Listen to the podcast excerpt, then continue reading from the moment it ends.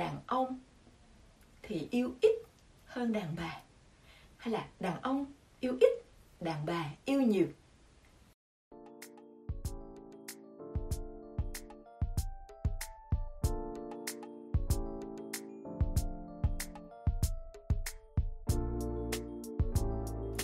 Xin chào các bạn, chào mừng các bạn đã đến với kênh của Melissa, kênh chia sẻ về cuộc sống Pháp, kênh chia sẻ về kiến thức văn hóa Pháp. Hôm nay chúng ta cùng nhau giúp nhau những cái mẹo nho nhỏ, những cái kinh nghiệm nho nhỏ để chúng ta có thể tiến bộ hơn trong việc học tiếng Pháp, để cho chúng ta có thể tốt hơn trong cái giao tiếp tiếng Pháp hàng ngày. Sở dĩ mình mong muốn được chia sẻ về những cái kinh nghiệm này bởi vì mình có nghĩ đến các bạn mới sang hoặc những bạn đã ở đây rồi nhưng mà vẫn có khó khăn trong vấn đề giao tiếp và cảm thấy là tiếng Pháp nó khó quá. Cuộc sống ở nước nào cũng vậy, khi mà chúng ta định cư ở nước ngoài thì cái ngôn ngữ là cái quan trọng nhất. Nó kết nối chúng ta với tất cả, với nghề nghiệp, với công việc, ngay cả trong quan hệ gia đình, vợ chồng nếu như bạn lấy chồng Tây, hay giao tiếp với con cái nếu như con bạn là người nước ngoài, tại vì chồng của bạn là người nước ngoài. Hôm nay mình muốn chia sẻ những cái mẹo mà bản thân của mình đã áp dụng trong những năm qua, trong suốt cái quá trình mà thời đi học.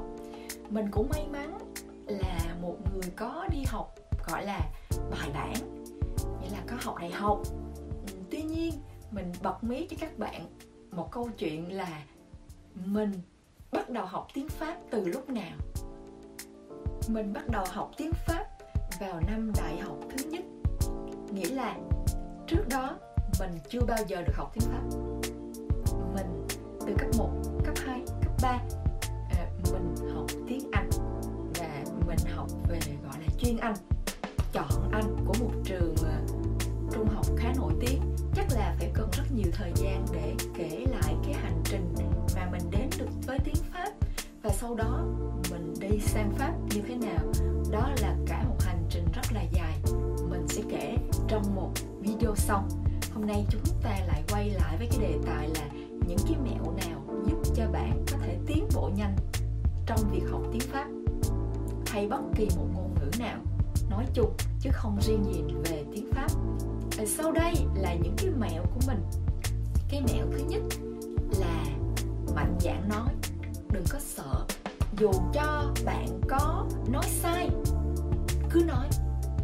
Ví dụ như bạn học một từ mới hay một câu mới, một cái động từ mới, một cái danh từ mới, hãy nói, hãy phát âm ra, đừng có sợ sai.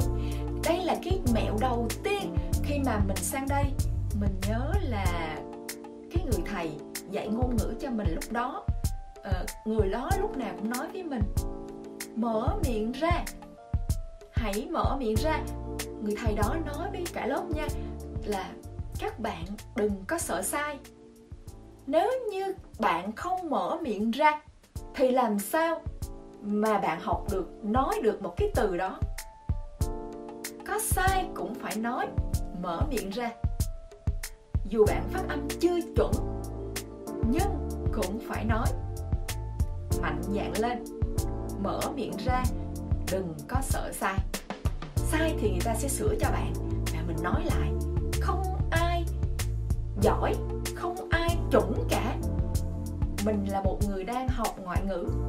Ngay cả những người có thể là học lâu rồi, ngay cả bản thân mình còn nói rất nhiều lỗi. Mình có lỗi, giống đực, giống cái, mình còn nhầm lẫn. Nhưng khi mình sai thì mình sửa, không có sao cả. Có sao đâu. Đôi khi mình vẫn nhầm lẫn, lơ la. Là vì sao? Và nói cho các bạn chưa biết tiếng Pháp là trong tiếng Pháp á, nó hơi khó là nó có giống đực nè, giống cái nè, số nhiều nè, số ít nè. Nghĩa là còn một cái động từ hay là một cái danh từ, bạn phải chia theo cái động, cái thì nè, rồi thêm giống đực nè, rồi thêm giống cái nè, rồi số nhiều hay số ít nè. Nghĩa là 4-5 lần phức tạp hóa lên một cái từ. so với tiếng Anh. Ví dụ như vậy, mình lấy ví dụ tiếng Anh tại vì ai cũng biết tiếng Anh. Tiếng Anh nó đơn giản hơn. Ví dụ một động từ là như vậy đó. Trong tiếng Anh không có dấu đực, dấu cái ha. Chỉ có dấu số nhiều, số ít. Trong tiếng Pháp dấu đực, dấu cái, số nhiều, số ít. Và thậm chí với một từ, cái từ đó nó vừa là dấu đực mà nó lại vừa là dấu cái. Mình lấy ví dụ một cái từ vừa là dấu đực vừa là dấu cái, một cái động từ, một cái từ mà ai cũng thích, đó là tình yêu, từ amour. Cái danh từ amour, tình yêu, mình tạm dịch là giống như là love với các bạn. Nếu như ở dấu đực thì nó là số ít, nếu như ở dấu cái thì nó là số nhiều. Bạn phải biết cái luật đó và bạn chia cho đúng. Bạn thấy khó không? Nó rất là phức tạp. Bởi vì tiếng Pháp nó rất là khó, cho nên mình phải kiên nhẫn. Và khi mình đưa ra những cái mẹo nhỏ nhỏ như vậy để cho các bạn, các mẹ, các anh, các chị, các cô, các chú, các bác chú ý giùm mình là mình phải chịu khó, kiên nhẫn, mạnh dạn lên, mở miệng nói. Vì nếu như bạn không nói thì bạn sẽ không bao giờ giỏi tiếng Pháp. Và quay lại với cái giống đực, giống cái, số nhiều, số ít, với những cái danh từ, với những cái động từ, bạn phải học thuộc. Những cái từ như là amour đó là vừa giống đực vừa giống cái. Nếu mà những cái từ khó như vậy thì bạn phải làm sao? Thì điều này nó dẫn đến cái mẹo thứ hai là phải học thuộc. Bạn bắt buộc phải học thuộc những cái trường hợp ngoại lệ. Bạn phải ghi ra trong một cuốn sổ, bạn note lại những cái từ khó đó và bạn phải viết đi viết lại. Cái mẹo số 2 là để học thuộc những cái từ khó, bạn không có cách nào lựa chọn, là bạn phải viết đi viết lại, lặp đi lặp lại cái từ như vậy, mua gì đó, bạn phải viết đi viết lại 5 lần 10 lần gì đó cho bạn, khi nào bạn thuộc thì thôi. Ví dụ những cái từ mà nó phức tạp như vậy, như động từ amour, tình yêu, love, tại sao giống đực, sao giống cái, khi nào số nhiều, số ít, phức tạp vậy thì lúc đầu á, mình thấy cái từ đó mình không có, mình thấy hơi bối rối rồi nha, thì lập tức cái mẹo thứ 3 là bạn hãy tìm ra cho bạn một cái cách mà bạn nhớ, một cái câu chuyện, một cái mẹo, một cái gọi là memo technique. Tiếng Pháp gọi là memo technique, là ví dụ mình nói thế này, cái mẹo của mình nha: đàn ông thì yêu ít hơn đàn bà, hay là đàn ông yêu ít, đàn bà yêu nhiều. Thì khi mà mình đụng cái động từ amour á, thì khi mà mình biết nó nằm ở giống đực á, là mình sẽ chia nó ở số ít. Và khi mình thấy nó ở giống cái á, thì mình sẽ chia nó ở số nhiều.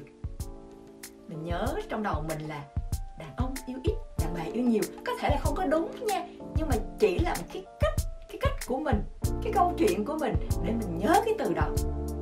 Bạn hiểu ý mình không? Đó là cái mẹo số 3. Tìm những cái câu chuyện nho nhỏ, những cái memo technique, cái kiểu riêng bạn đó để bạn nhớ. Mỗi người sẽ có một cái cách riêng của mình. Bạn hãy tìm ra cái cách như vậy và bạn sẽ nhớ ra cái từ đó. Khi mà bạn gặp từ amour là bạn không sợ, hay là một cái từ nào đó khác nữa thì bạn không có sợ ha. Khi mà bạn luyện nó, viết ra đó, cái cách mà cái mẹo mà mình nói bạn viết ra đó, thì bạn cũng phải nhớ cái cách phát âm, nhớ cách phát âm nữa. Khi mà bạn viết á, thì bạn biết cái lỗ chính tả hay cái từ đó viết như thế nào, nhưng cái cách phát âm bạn cũng phải học thuộc lòng và nhớ cái từ đó. Nhất là những danh từ riêng hay là những trường hợp ngoại lệ thì bạn bắt buộc phải ghi ra để bạn nhớ lại. Ví dụ cái danh từ Paris, thì nếu như bạn phát âm sai thì cũng không có sao, tại vì mỗi một nước họ phát âm khác nhau. Ví dụ như người Việt Nam thì nói là Paris, người Anh thì họ nói là Paris, người Pháp thì là Paris. Cái R nó vào ở trong cuốn họng á các bạn, cái đó là rất là khó. Cái e của tiếng Pháp á thì nó nằm ở trong cuốn họng, thì mình phải tập. Nhưng không sao, cái đó dù mình nói sai thì người ta vẫn hiểu là Paris. Tuy nhiên có một cái từ mình sực nhớ, Annecy, cái hồ Annecy. Khi mà có một bạn YouTuber có cái kênh cũng khá là nổi tiếng, cái kênh là Nước Pháp Có Gì Hay, nổi tiếng về cái hồ Annecy và được tương tác rất nhiều và nhiều người biết đến, có đến 1 triệu view đó các bạn. Video rất là hay ha, cái cách chia sẻ rất hay và bạn ấy có một cái cách giới thiệu rất hay. Chỉ nhắc nhở một tí là cái hồ đó đọc là Annecy chứ không phải là Annecy.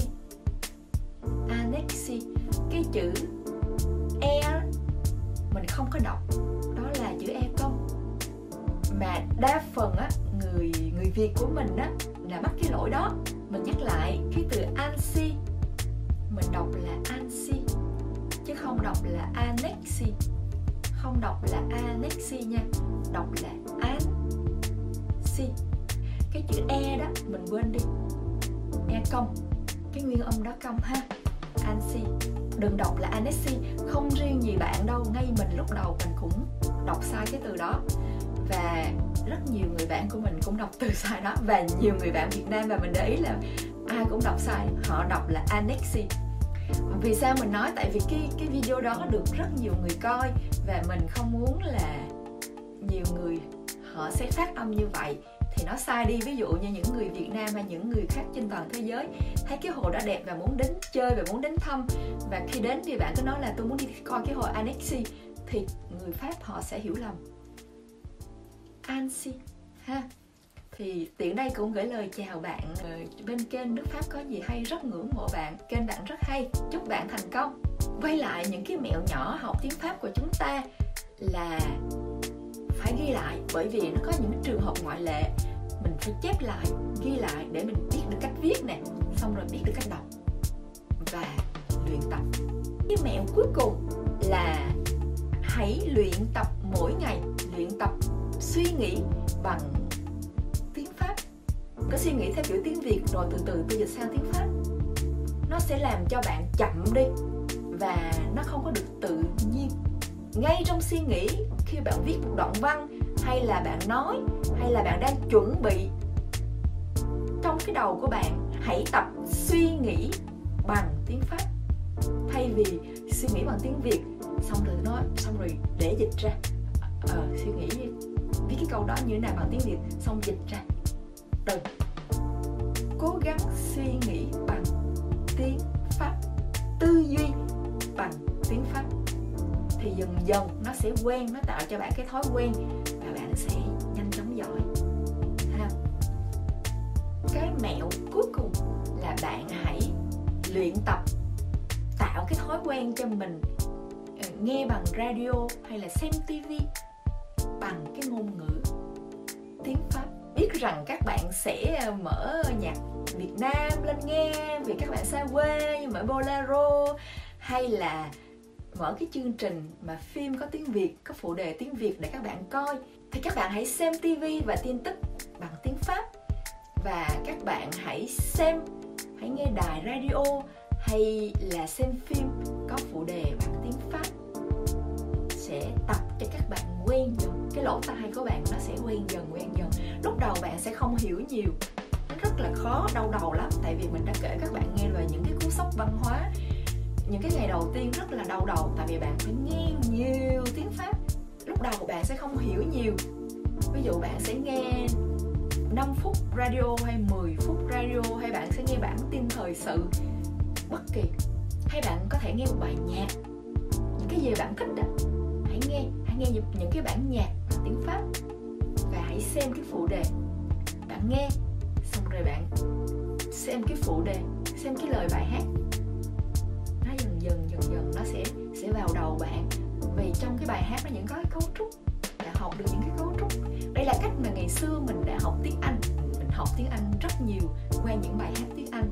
Mình hồi xưa mình rất thích nhạc nhảy, thì bạn biết là cái phong cách của mình là nhảy múa này nọ, thì mình rất là thích học ngoại ngữ, và ngày xưa là học tiếng Anh. Và cái mẹo của mình là học rất nhiều qua những cái bài hát tiếng Anh, thì tiếng Pháp cũng vậy thôi. Bạn hãy nghe radio, xem TV, xem phim, cố gắng bằng tiếng Pháp và giảm bớt những cái chương trình bằng tiếng Việt đi. Biết rằng sẽ làm cho các bạn đỡ buồn, nhưng giảm bớt đi và tăng cái liều lượng bằng tiếng Pháp lên.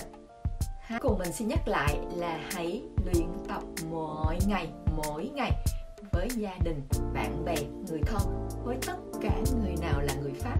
Hãy nói với họ, hãy đọc với họ, hãy tám với họ mỗi ngày, nhiều nhất có thể nha.